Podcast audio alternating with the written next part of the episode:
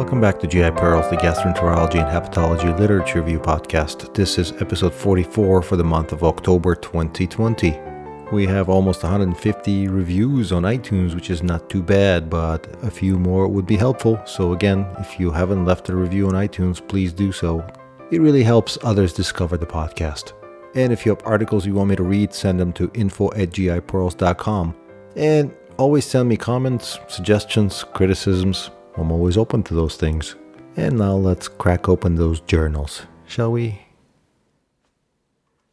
In the United States, FIT testing is an acceptable way to look for colon cancer.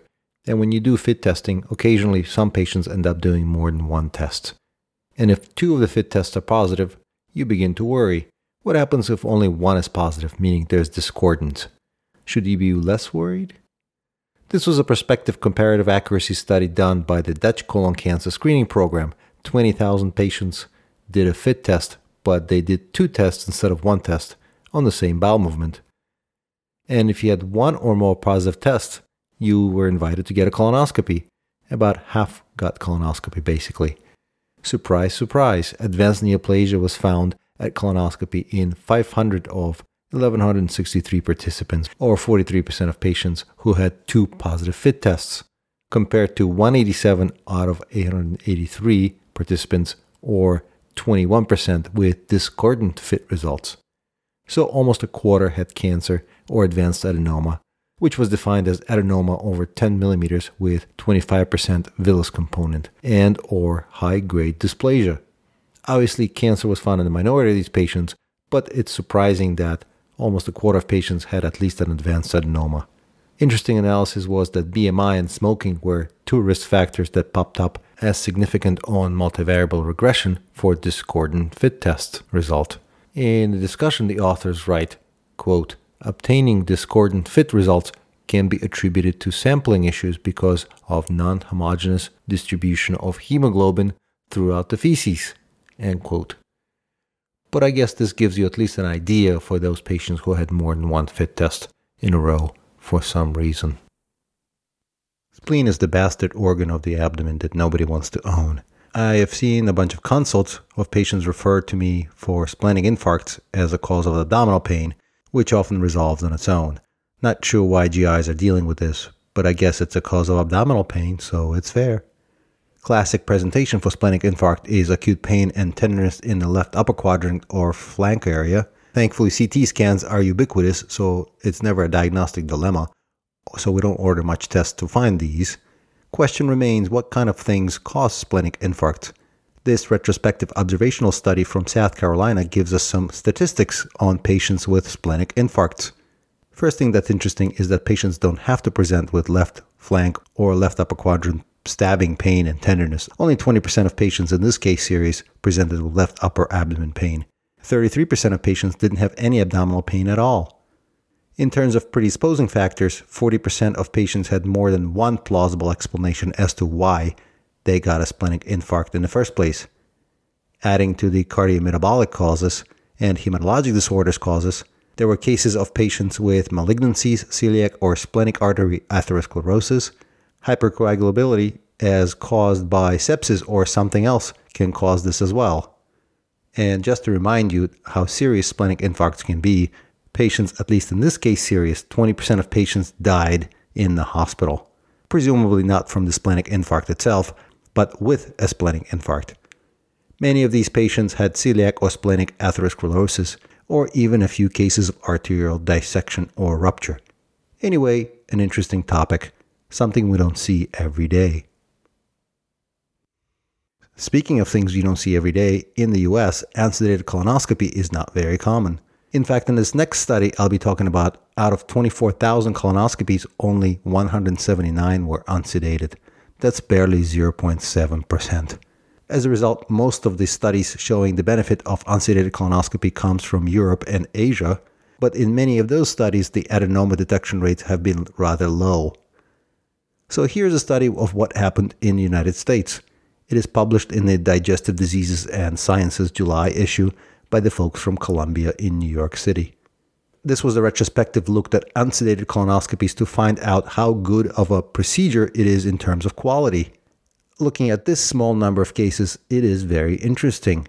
Adenoma detection rate was 27.4% for sedated colonoscopies and 21.2 for unsedated colonoscopies, so lower. Cecum intubation rates was also lower at 85% compared to 95.8% for sedated. So I find this very interesting.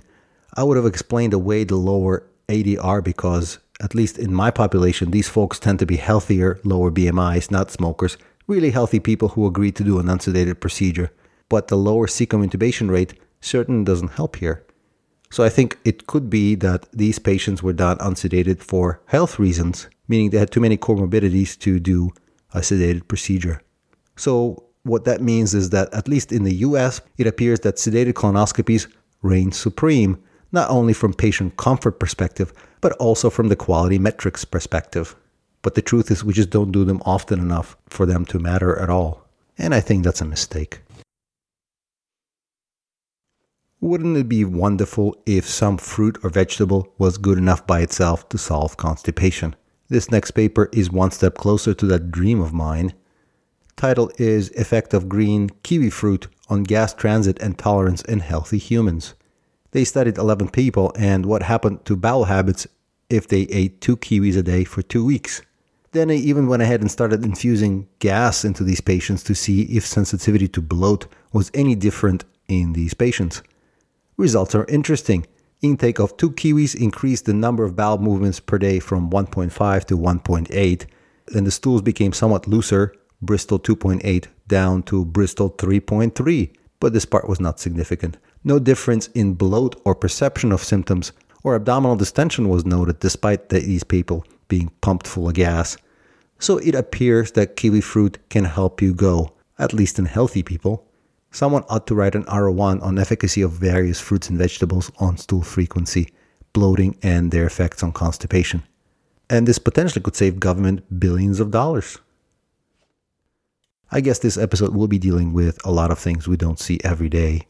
Hereditary hemorrhagic telangiectasia, an autosomal dominant disease with a prevalence of 1 in 5,000, which means that every GI doc is going to see at least one or two patients every few years for this reason or another new guidelines came out and they have several sections outlined, including management of epistaxis, GI bleeding, and anemia, as well as anticoagulation management, and some other interesting sections. I will highlight a few GI related recommendations for everyone here.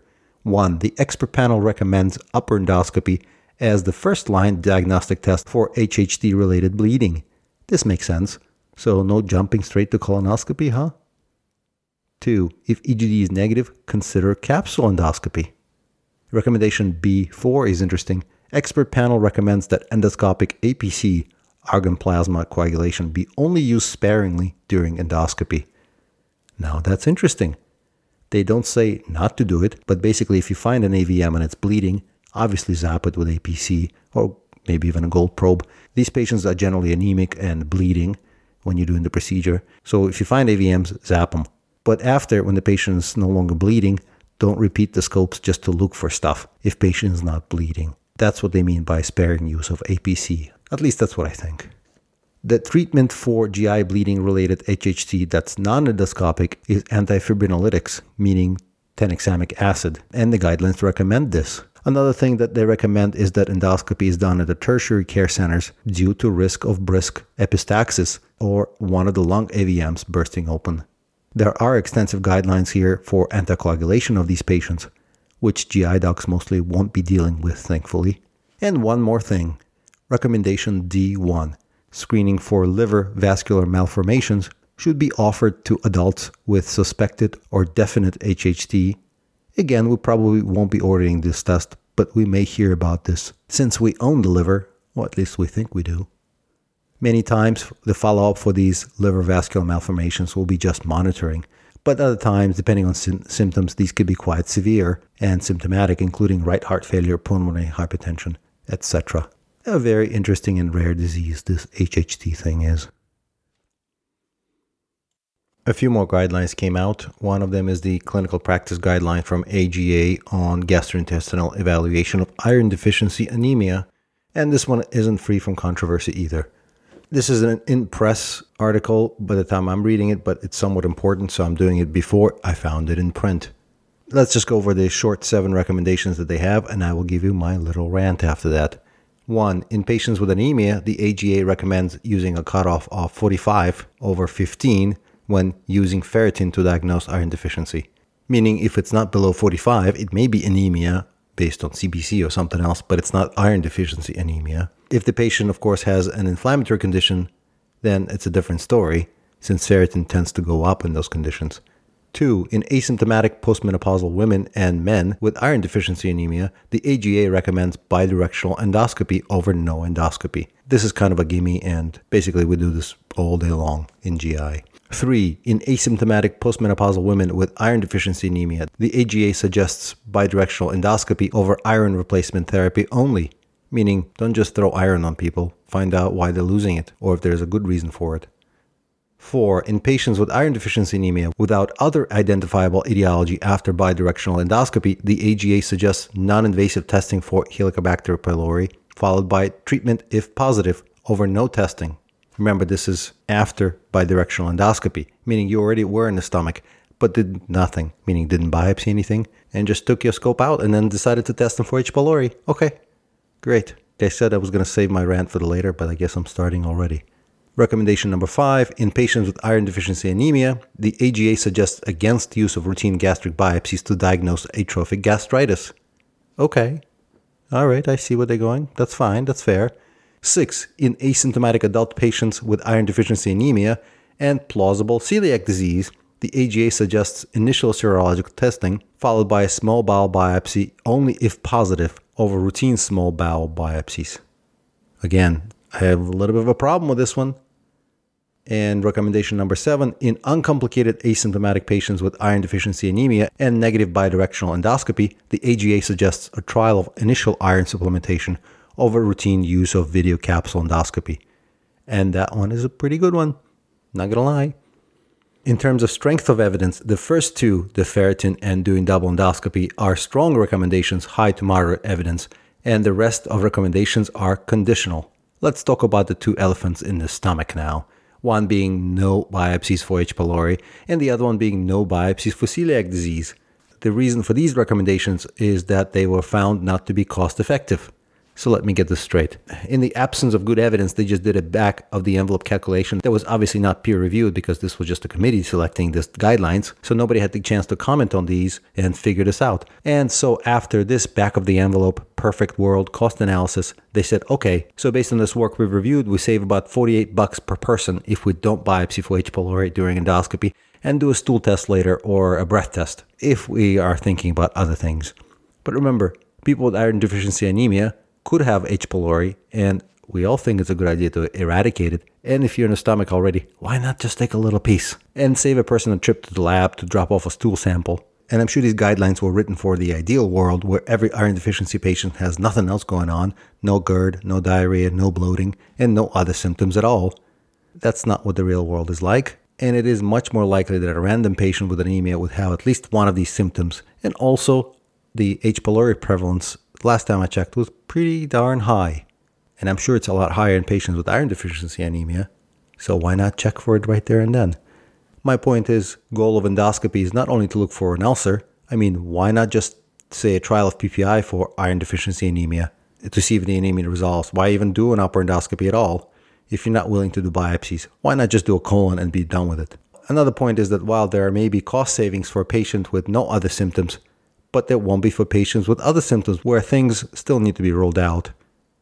After speaking to a bunch of GI docs, I think I figure out the intent of these recommendations.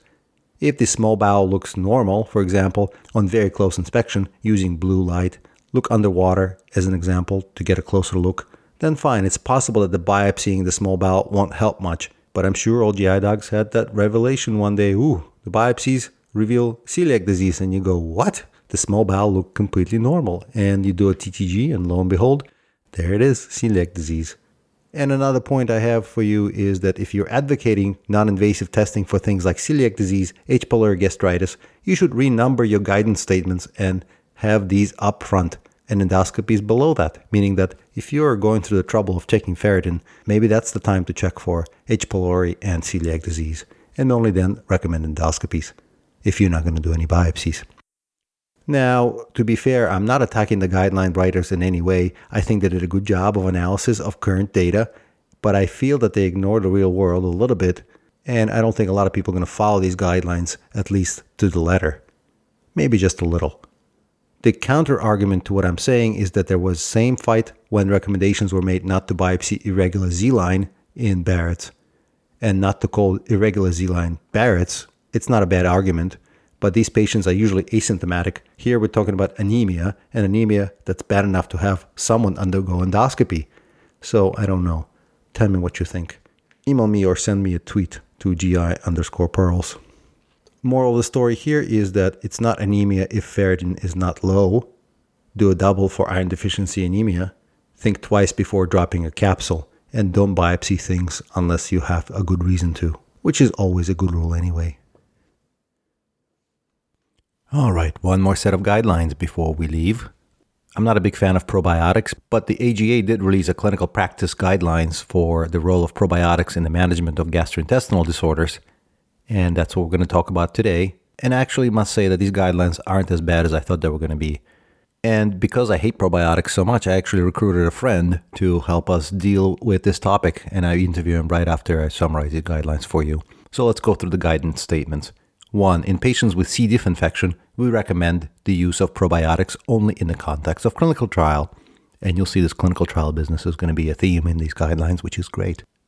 Statement 2 In adults and children on antibiotic treatment, we suggest the use of some probiotics and combinations, and they also give specific combinations over no or other probiotics for prevention of C. diff infection. Conditional recommendation, low quality of evidence. And we're going to talk about this one later.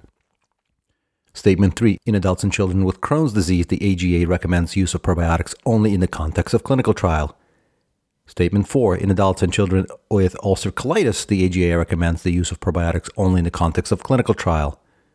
Statement 5 In adults and children with pouchitis, the AGA suggests the use of 8 strain combination. This is kind of an old and good one. Statement 6 In symptomatic children and adults with irritable bowel syndrome, we recommend the use of probiotics only in the context of a clinical trial. Statement 7 In children with acute infectious gastroenteritis, we suggest against the use of probiotics. A little stronger statement this time.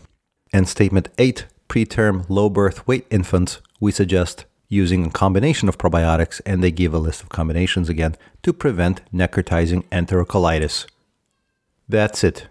So, to summarize, almost everything here states that you should only use probiotics in context of a clinical trial. The exceptions are pouchitis, the prevention of necrotizing enterocolitis in children, and the big one is patients on antibiotics, giving them probiotics to prevent C. diff infections. Problem with this recommendation is that the quality of evidence is so poor, some won't even consider this evidence, and this is not due to lack of trying. There are something like 30 clinical trials that looked at this question whether adding probiotics to antibiotics prevents Clostridioides difficile infection.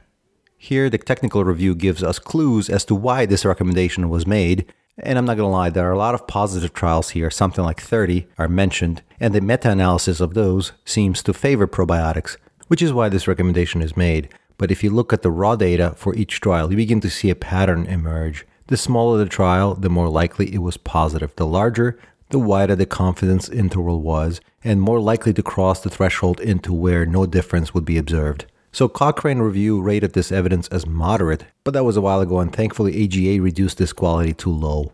This is good. In addition, one of the good things that this guideline did is what it clearly acknowledged that there was a large number of trials that were registered but never published. Clearly, there's a strong potential for publication bias. If you have a negative probiotic trial, you ain't sending it to New England Journal.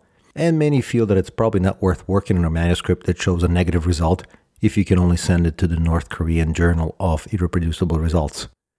Do I think probiotics one day will lead to something? I sure think so, but I don't know if we're even close to understanding what's going on. And this leads me to believe that whenever something does work, the effects will be rather marginal, if any. To gain a little more insight into this, I actually called Sony Peled, who is an assistant attending at Memorial Sloan Kettering and assistant professor at Cornell in New York City, to help us understand the subject a little more and he sure delivered. I hope you enjoyed this short interview. Hello, Jonathan Peled from New York City. Thanks for coming on the podcast. Uh, it's my pleasure. I'm a long-time listener, first-time caller. so I've decided to review the new AGA clinical practice guideline on the role of probiotics in management of gastrointestinal disorders. I'm going to ask you the first question. Tell us exactly what you do and what qualifies you to weigh in on these things. Well, I'm not a gastroenterologist, but I do study the microbiome in my professional life.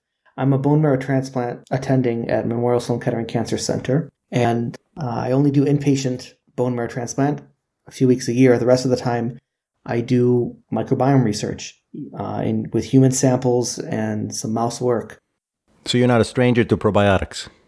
I'm not a stranger to the concept of probiotics, and I'm involved with clinical trial design uh, around modulating the microbiome. Okay, great. So let's start there. Probiotics, by very definition, are supposed to have a positive effect on the host.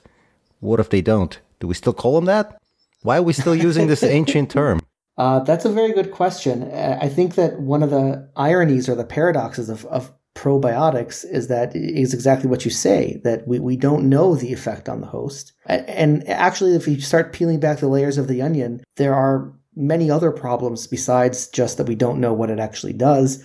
Gets a little philosophical, but we don't even really know what they are. Right. I mean, some of them irreversibly change the microbiome, right? As in the case of premature babies, right? So it's technically more, it would could be potentially more important than medicine.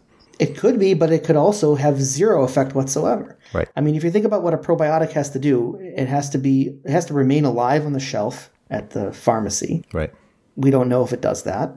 Yeah. It has to survive the stomach acid. Right. We don't know if it does that. It, ha- it has to re- either remain alive in the lower intestinal tract and secrete something or produce something before it's passaged out, or it needs to engraft in the complex microbiome community.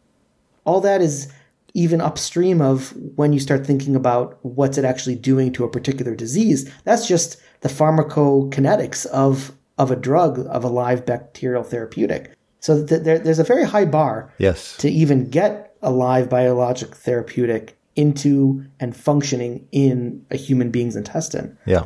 So the guidelines thankfully kind of agreed with what you said and they basically said don't use probiotics for anything unless it's in a clinical trial, except for two conditions. One of them is in kids, which we're not going to talk about, and the other one is in prevention of C. diff infection.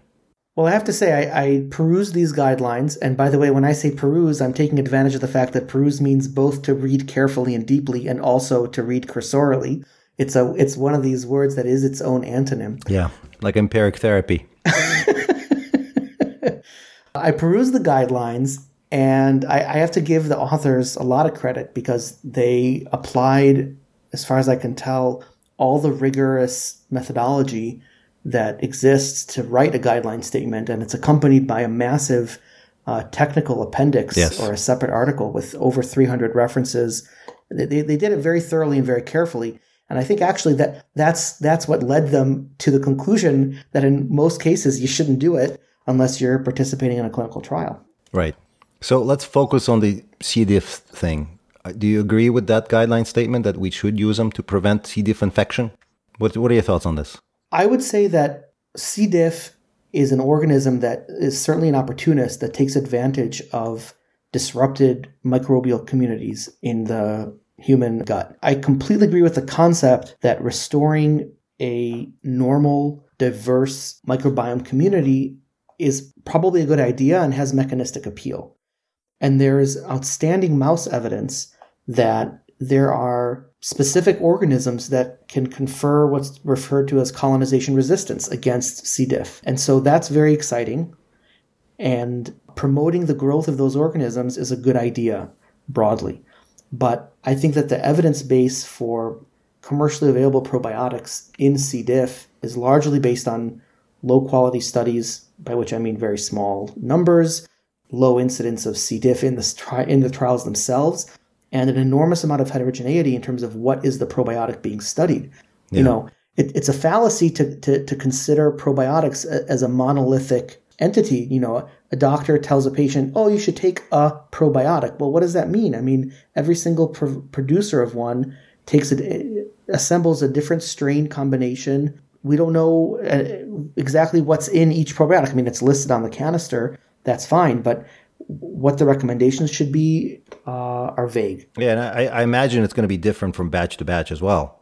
There can be batch to batch variations, although in the, a point to make in favor of the argument in favor of uh, the pro probiotic argument is that the batch to batch variation in human fecal microbiota transplant, which is uh, uh, essentially a standard therapy now for refractory C. diff, right. that certainly has batch to batch variation. Right. So at, at least probiotics that are produced in a factory at scale overcome that batch to batch variation.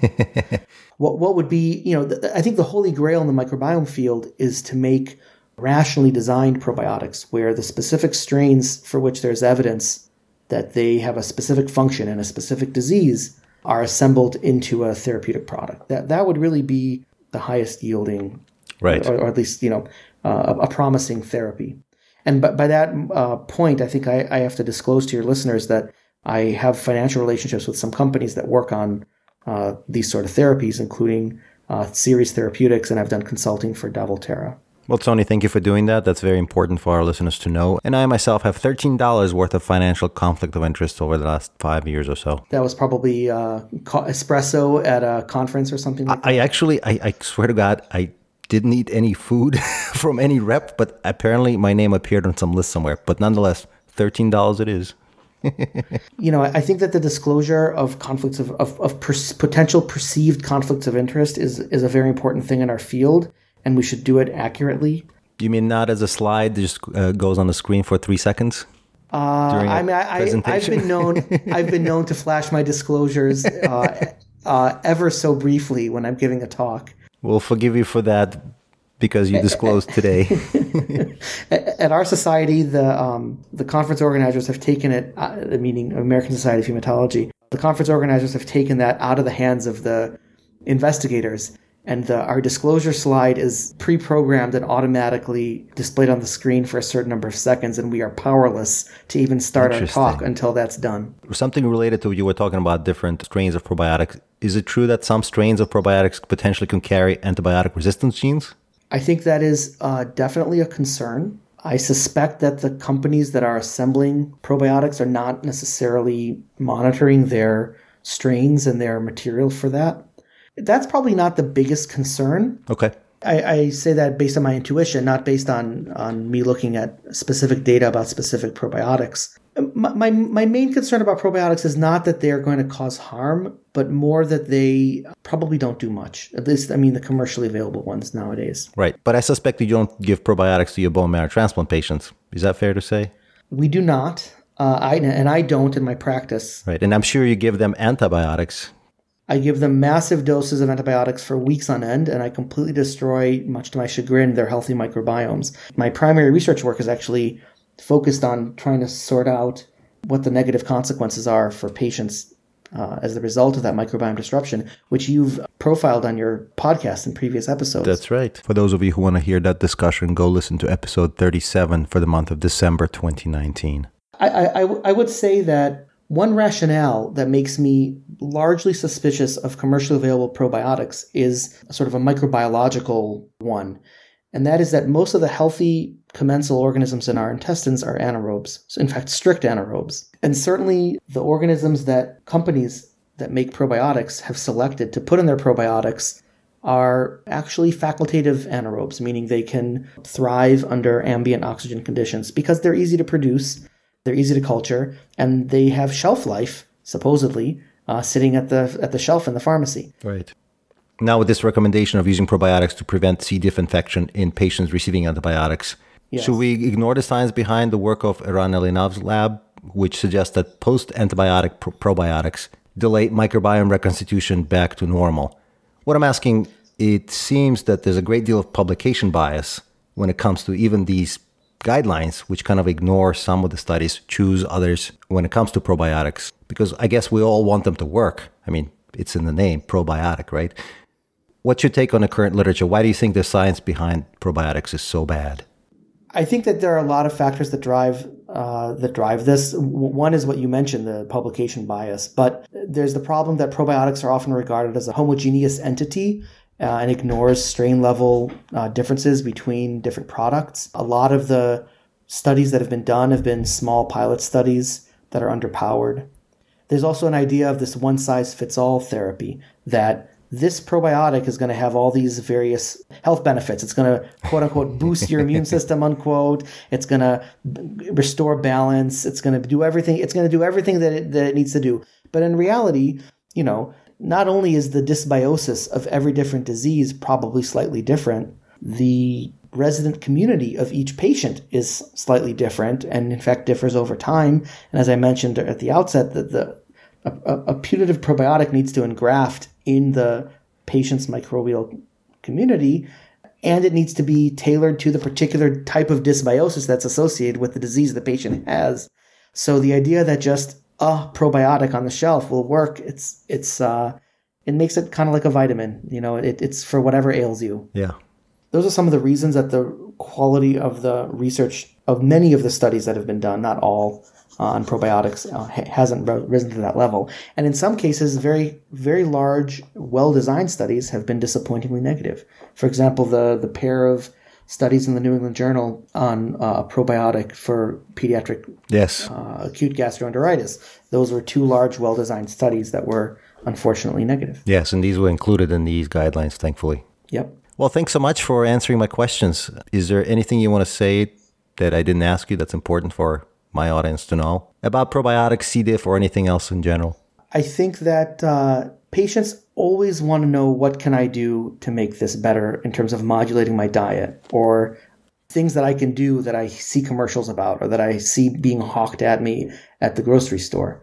Certainly in oncology in my field, not a single new patient visit goes by without the patients or their families asking, "What diet should I eat, doctor, to make my cancer better?" I mean, that is just that that is that is the sine qua non of a new patient uh, encounter in oncology, and I'm and I'm, I'm sure it's the same yes uh, for for the gastroenterology Absolutely. listeners uh, in your field.